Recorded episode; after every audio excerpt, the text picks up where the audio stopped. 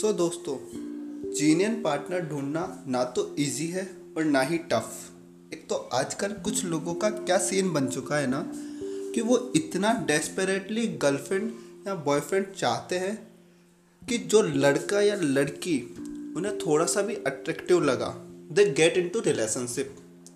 और उस रिलेशनशिप में आने के बाद फिर वो एक दूसरे को जानना स्टार्ट करते हैं, जो कि एक्चुअल में उनको रिलेशनशिप में आने से पहले करना चाहिए था। देन उन लोगों को रियलाइज़ होता है कि उनमें बहुत सी चीज़ें डिफरेंट हैं, उनकी बॉन्डिंग नहीं बन पाएगी। और सेकंड बात, जिस अट्रैक्शन की वजह से वो रिलेशनशिप में आए थे वो भी धीरे धीरे ख़त्म होने लगी थी।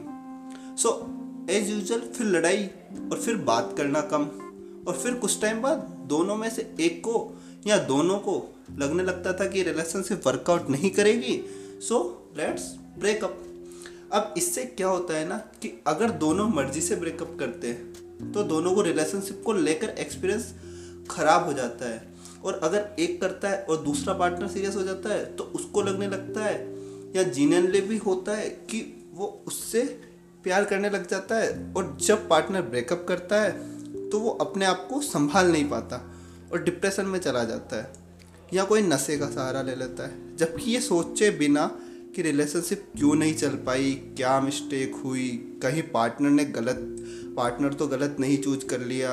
अगर वो ये चीज़ें फाइंड आउट करे तो देन नेक्स्ट रिलेशनशिप अच्छी वर्कआउट कर जाए, बट नहीं, लोग नशे का सहारा ले लेते हैं, जिससे खुद की हेल्थ भी ख़राब करते हैं और पैसा भी, और डिप्रेशन में अलग चले जाते हैं। फिर जब नॉर्मल होना स्टार्ट करते हैं, फिर कुछ टाइम बाद जिस से थोड़ी सी अट्रैक्शन हुई, देन वही चीज़ रिपीट, फिर लोगों को आदत, और देन रिलेशनशिप एक मजाक हो जाती है और लोगों के लिए टाइम पास बन चुकी होती है। तो माय डियर फ्रेंड, रिलेशनशिप में आने से पहले ज़रूरी है कि एक जीनियन पार्टनर ढूंढो।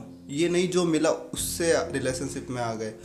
और जीनियन पार्टनर के लिए जिसके साथ भी आना चाहते हो, पहले बातें करो, थोड़ा मिलो, जानो पहचानो एक दूसरे को। जब बॉन्डिंग अच्छी बनने लगे और कुछ टाइम सस्टेन कर जाए, देन खुद से सवाल पूछो कि ये ओनली अट्रैक्शन है या प्यार। और मोस्ट इम्पॉर्टेंटली, जिसके साथ रिलेशनशिप में आना चाहते हो वो आपको लेकर क्या फील करता है, वो भी सीरियस है या नहीं।